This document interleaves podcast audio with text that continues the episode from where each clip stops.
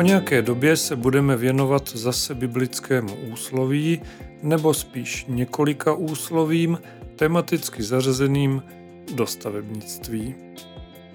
Jak je zřejmé z názvu, řeč bude o kamenech. V Bibli se to šutry jenom hemží.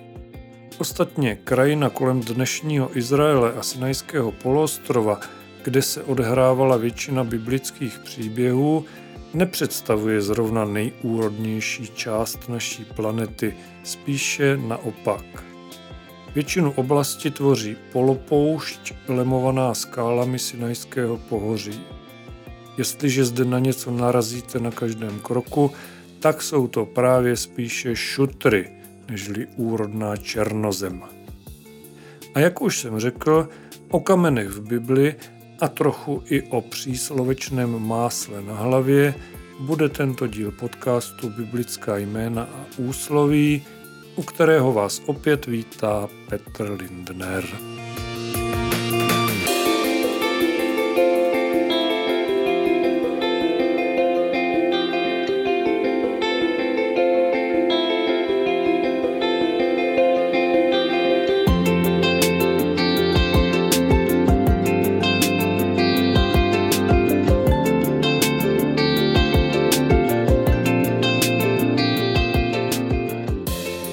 Začínám známým úslovím, ať hodí kamenem, kdo je bez viny.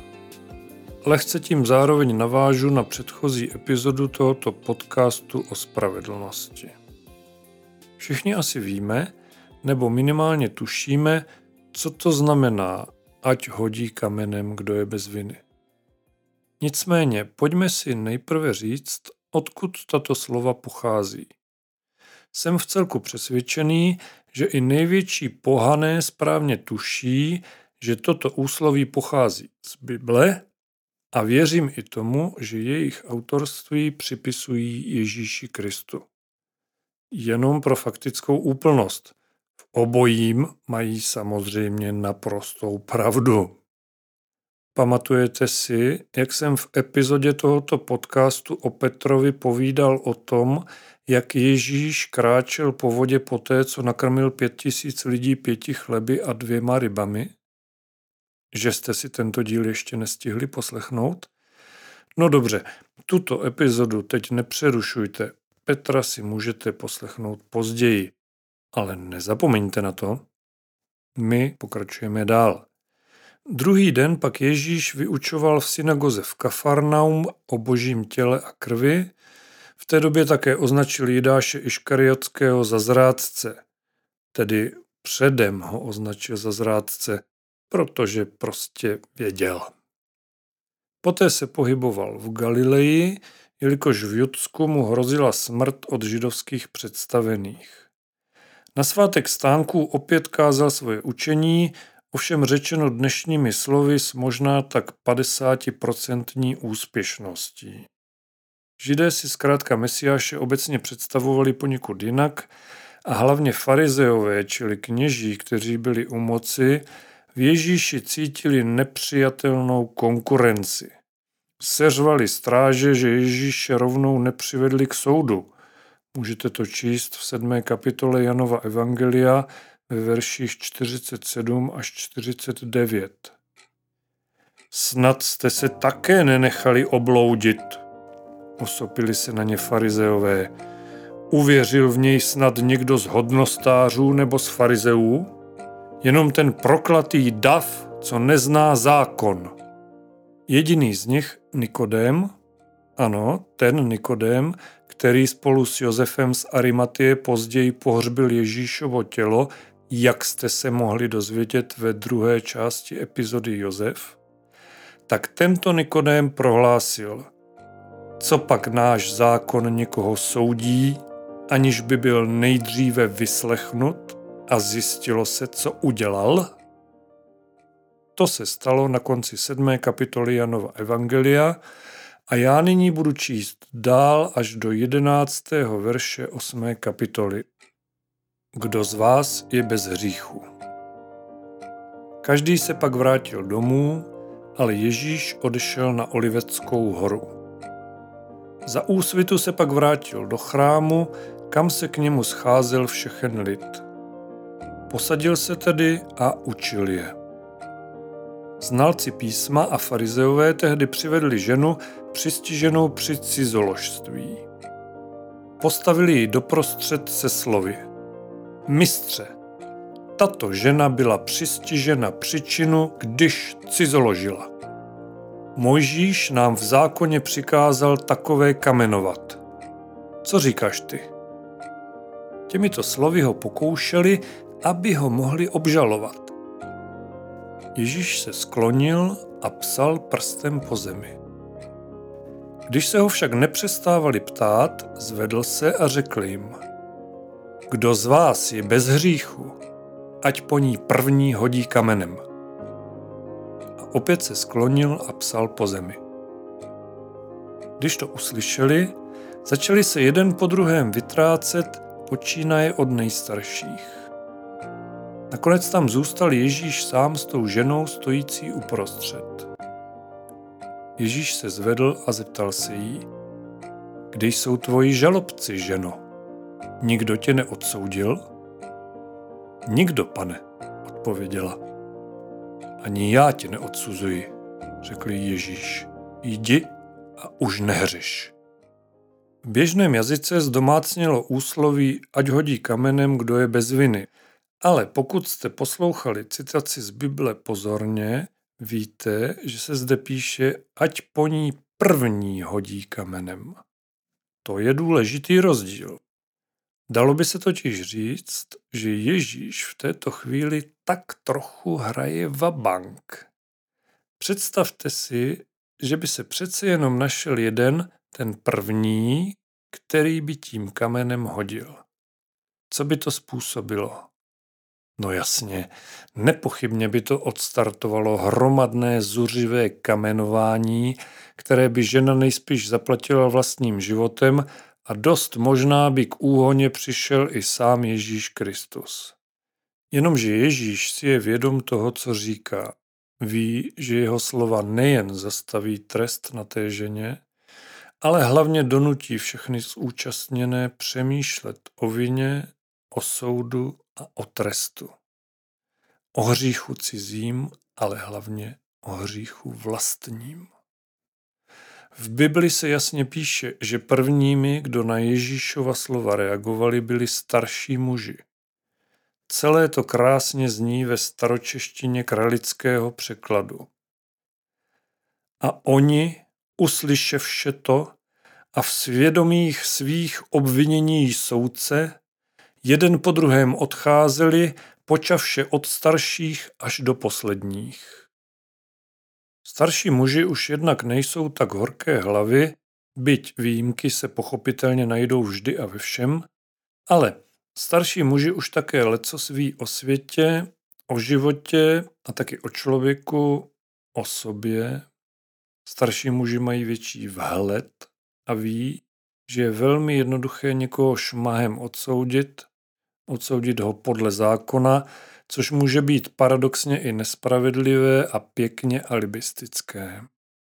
A starší muži také ví, že chcete-li někoho soudit, neměli byste mít, jak praví zcela nebiblické přísloví, sami máslo na hlavě. Těm, kteří to neví, Ježíš jasně napovídá, jako by jim říkal, pánové, chcete-li soudit tuto ženu, sáhněte si nejprve do vlastního svědomí. Když bychom to vyhrotili až do extrému, tak by se dokonce dalo říct, že Ježíš obrací role. Z trestního komanda chlapíků prahnoucích po spravedlnosti zákona se najednou stává parta obžalovaných nebo alespoň podezřelých svědků. Starší muži, nebo spíš moudří muži, a dovolím si doplnit moudří muži a pochopitelně i ženy, také vědí, že soud bez lásky nevede k nápravě. Prosté odsouzení, odvržení člověka od sebe, od společnosti, vede jenom a pouze k jeho separaci. Neříká, budeš-li vyznávat svoje hříchy, bude ti odpuštěno. Proto je Ježíš láska. A proto říkáte ženě, ani já tě neodsuzuji, jdi a už nehřeš. Každopádně v příběhu cizoložnice se všichni postupně rozcházejí a v hlavě se jim dost pravděpodobně honí nejrůznější myšlenky. Zcela jistě, ale alespoň těch 50% z nich si říká něco o božím muži a božím slově. Ano, už v té době si lidé byli ochotni připustit to, co my za těch 2000 let vyznávání křesťanství víme naprosto jistě. Jenom jeden člověk je bez viny a bez hříchu. Sice teď zrovna nechodí mezi námi, ale to se časem změní. Však víte, koho myslím. Je o něm napsaná taková tlustá kniha, i když oni jsou o něm napsány tisíce knih. Ten chlapík se jmenuje Ježíš Kristus.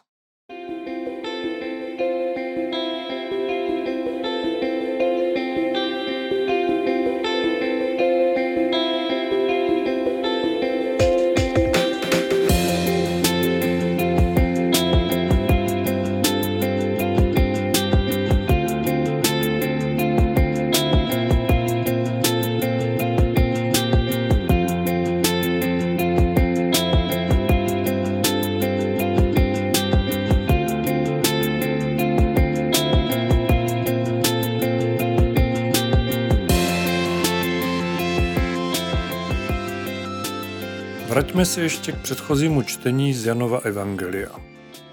V tomto krátkém příběhu o Ježíši, cizoložnici a jejími soudci, no spíš partou naštvaných chlapů, se objevuje malý detail.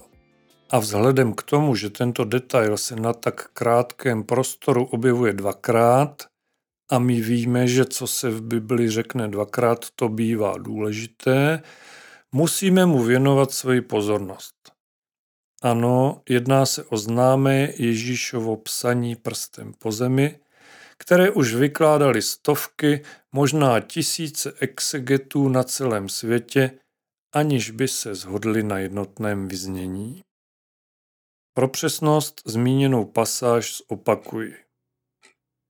Mistře, tato žena byla přistižena přečinu, když cizoložila.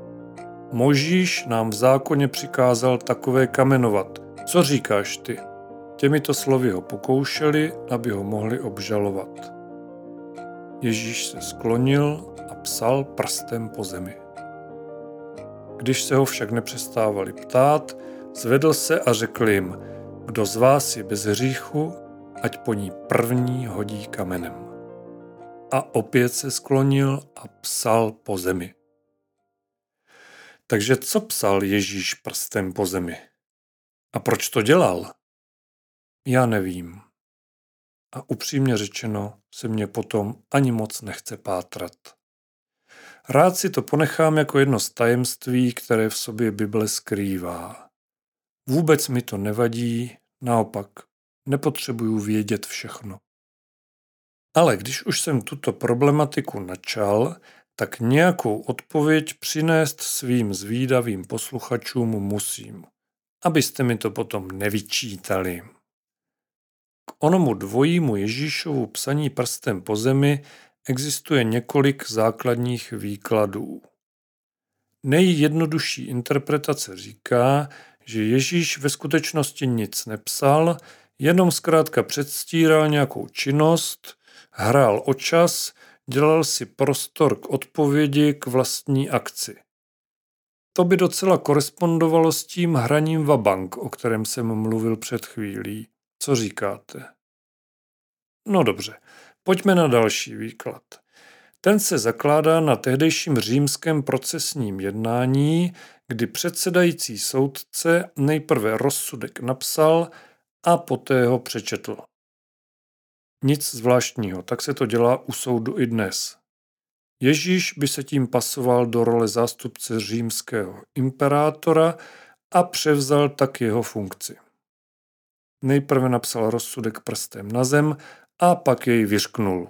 Kdo z vás je bez hříchu, ať po ní první hodí kamenem. Dlužno dodat, že to byl rozsudek osvobozující. Ale to víme. Co však nevíme, je to, co psal potom, po druhé, když svůj rozsudek řekl nahlas. Stejně jako nevíme, jestli i tato interpretace je správná. Jiní exegeti, čili vykladači Bible, se zase kloní k názoru, že Ježíšovo tajemné konání má souvislost s Jeremiášovým proroctvím, konkrétně v 17. kapitole knihy Jeremiáš 13. verš, kde se píše Naděje Izraele, hospodine, všichni, kdo tě opouštějí, propadnou hanbě. Ti, kdo se od tebe odvracejí, budou zapsáni v prachu země. Protože hospodina opustili, ten pramen vody živé. Budou zapsáni v prachu země. Jde tedy o gesto, o symbolické vyslovení proroctví, nikoli v psaní nějakého konkrétního textu. Je to výzva k pokání ještě předtím, než Ježíš řekne svá známá slova. Dlužno ale dodat, že Jeremiášovo proroctví má mnohem hlubší význam a třeba mně osobně se dost těžko chce věřit tomu, že by mělo souvislost s řekněme běžným přečinem proti společenskému soužití. Na druhou stranu ale zase vím, že v Bibli je použitá velká spousta symbolických vyjádření, že text musí být z ryze praktických důvodů v co nejkratší formě, prostě proto, aby Bible neměla 100 000 stran nebo tak nějak podobně. A ještě jedna interpretace, byť ani ta není poslední a vy jich jistě najdete mnohem více. To už ale budu citovat z časopisu Studia Teologika, konkrétně z článku Petra Marečka s názvem Ježíš píše prstem po zemi, který vyšel ve čtvrtém vydání tohoto časopisu v roce 2002. V nedávné době se objevil nový pokus interpretace Ježíšova psaní na zem, jenž se odvolává na verš starého zákona, který se týká Mojžíše a zákona, ve kterém je rovněž zmínka o psaní prstem. Jedná se o text Exodus 31.18. Když hospodin přestal mluvit k Mojžíšovi na hoře Sinaj, dal mu dvě desky svědectví, byly to kamenné desky psané božím prstem. Těmito slovy končí první předání desek zákona Mojžíšovi. Exodus 31.18 vypovídá o božím prstu, který napsal Mojžíšův zákon na kamenné desky. Když Ježíš nyní píše prstem po zemi, odvolává se na událost darování zákona na Sinaji. Učitelé zákona a farizové se odvolávají na tento zákon a žádají od Ježíše, aby zaujal stanovisko k tomuto zákonu. Ježíš reaguje na jejich požadavek gestem, kterým napodobuje událost darování zákona na Sinaji. Ježíšův prst se tak stává božím prstem, který píše boží zákon a tím zaujímá postoj k hříchu. Zatímco se u Mojžíše darování zákona uskutečnilo nahoře, nachází se Ježíš v chrámě a sklání se k zemi. Zatímco Mojžíšův zákon byl napsán na kamenné desky, Ježíš píše nový zákon na zem, jak je dvakrát výslovně zmíněno v textu.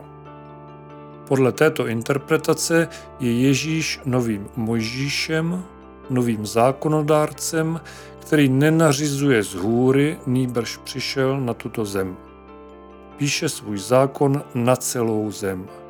Tak je tento zákon napsán celé zemi a celému lidstvu.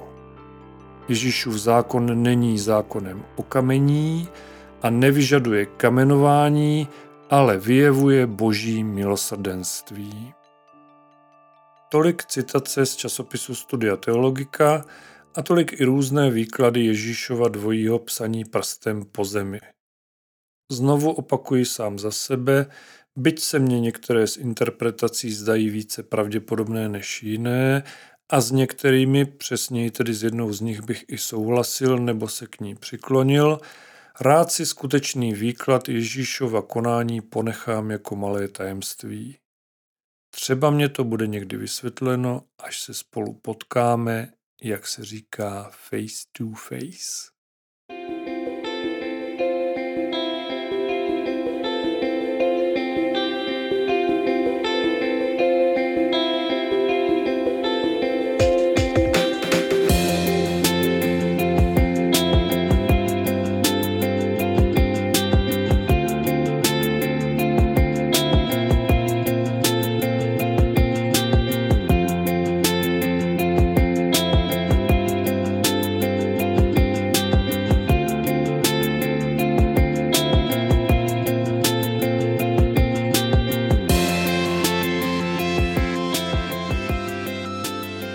Stále posloucháte podcast Biblická jména a úsloví s titulem Biblický kamenolom. A v biblickém kamenolomu ještě chvíli zůstaneme. Jak je to s tím úhelným kamenem a kamenem úrazu? Nejprve bychom si měli oba pojmy, kámen úhelný a kámen úrazu, vyložit, abychom věděli, co znamenají, ale přesto ještě jedna krátká, tak říkajíc vstupní informace. Úhelný kámen je velmi silnou metaforou pro Ježíše Krista. Budu o tom ještě mluvit později.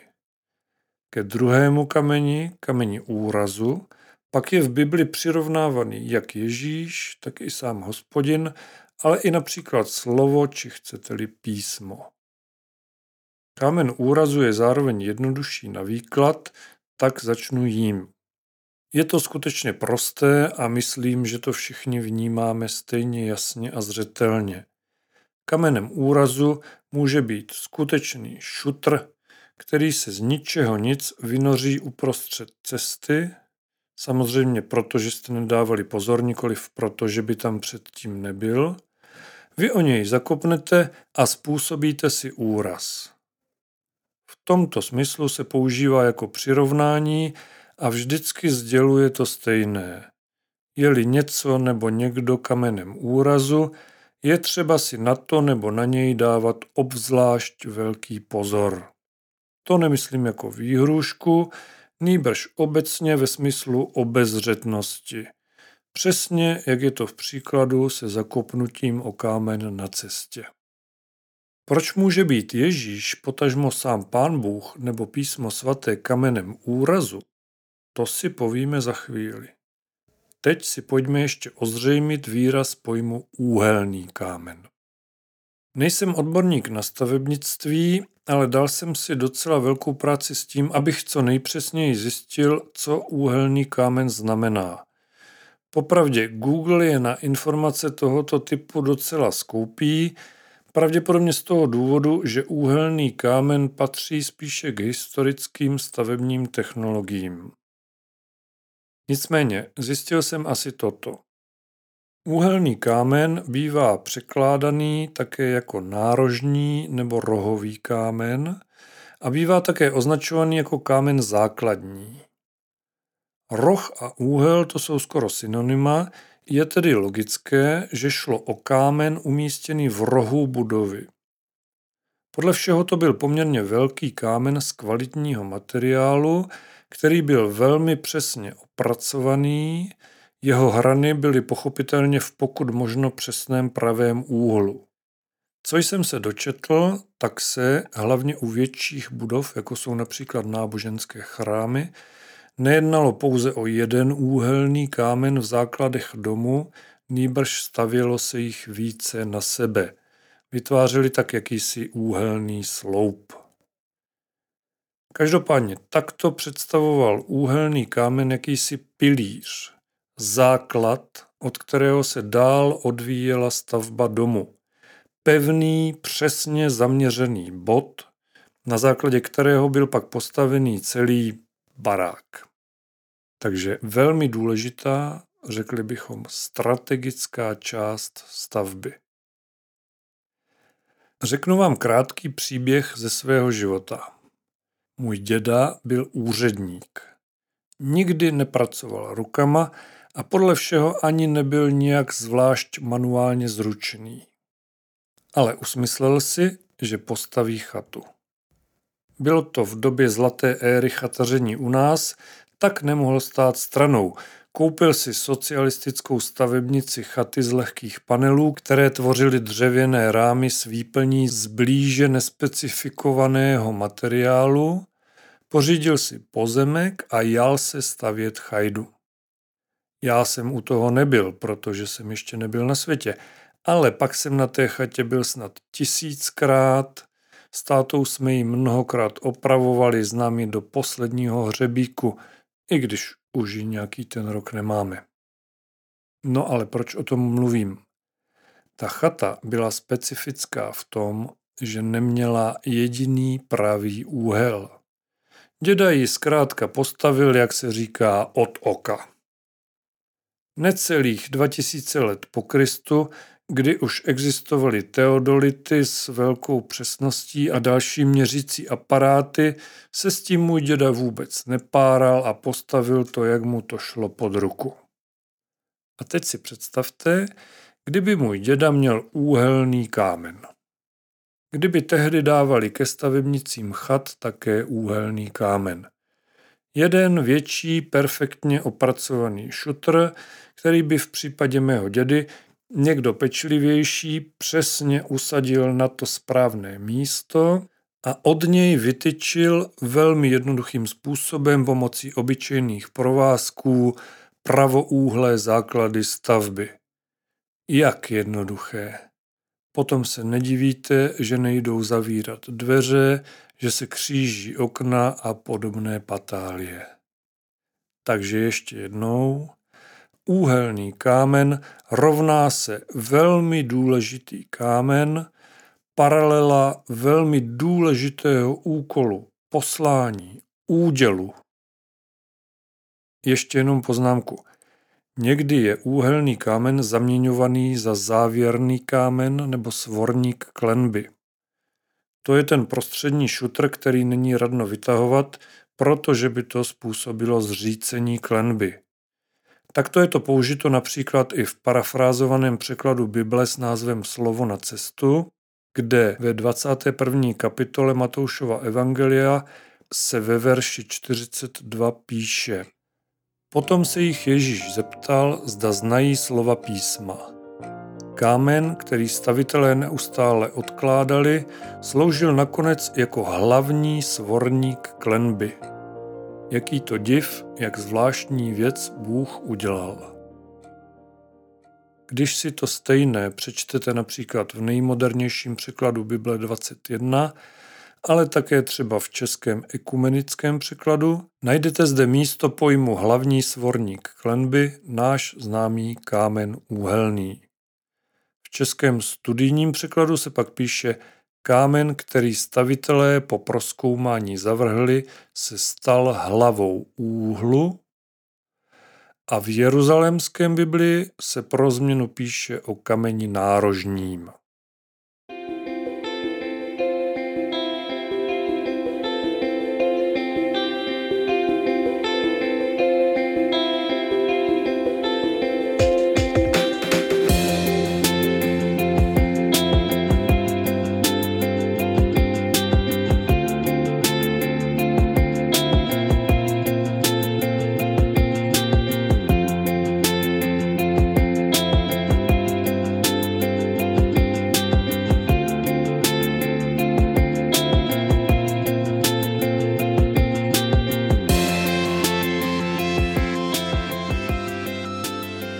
Začal povídání o úhelném kameni a kameni úrazu, řekl jsem, že úhelný kámen je metafora pro Ježíše.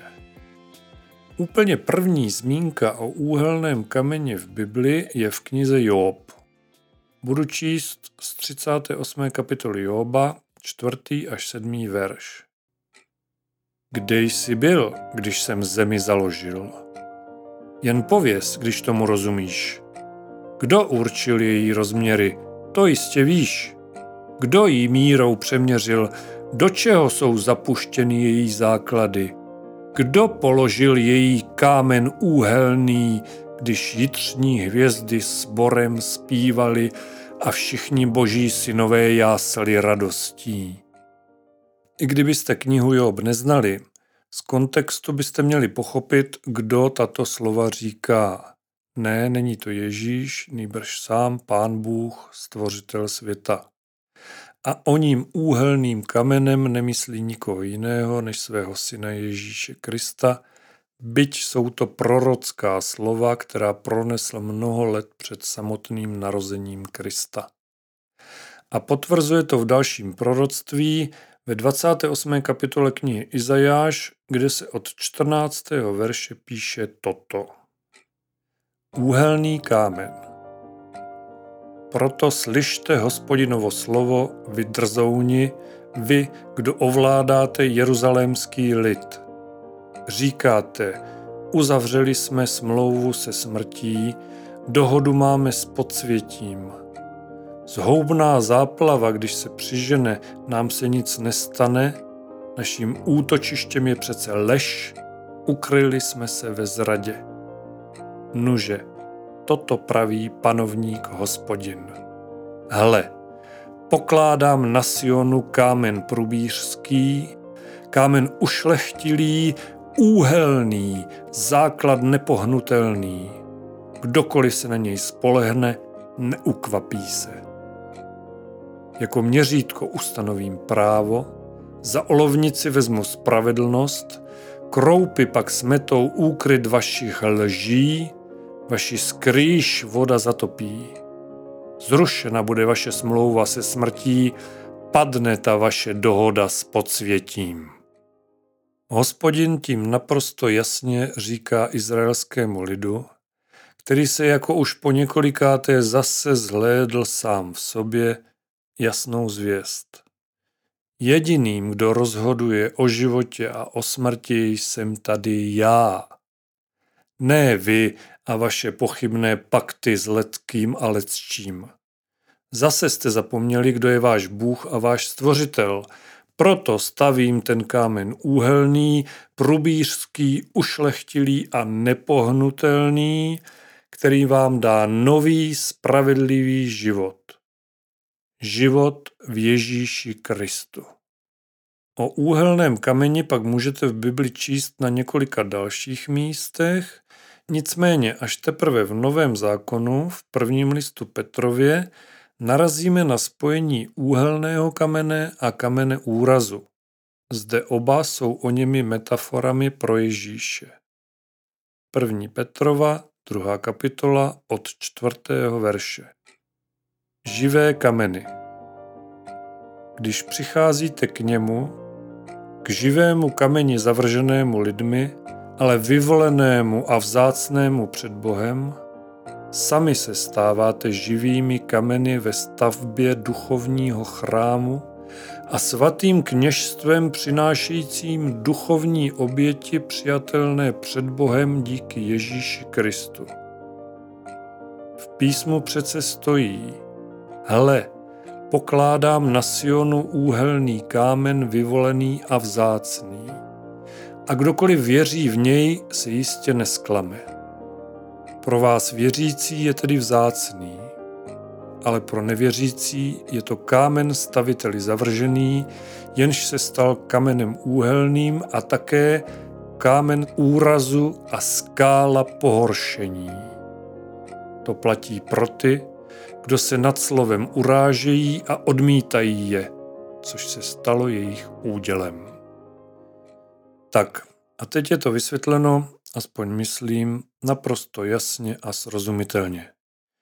Ježíš Kristus je pro všechny, kteří v něj věří, o ním úhelným kamenem, který všechny křesťany, celou Ježíšovu církev spojuje, sjednocuje, dává jí správný směr doslova ji určuje.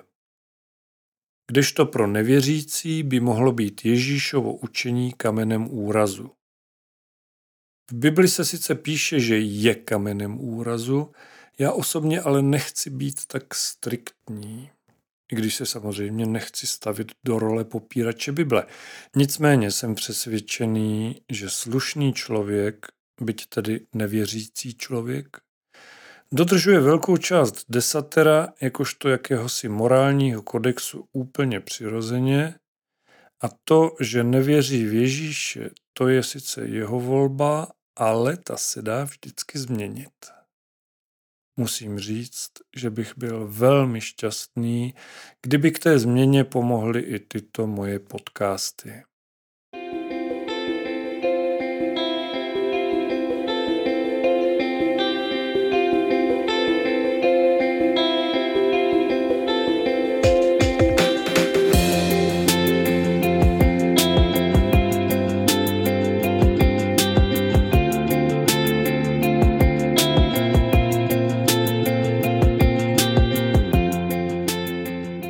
A teď už jsme opravdu u konce tohoto dílu podcastu Biblická jména a úsloví.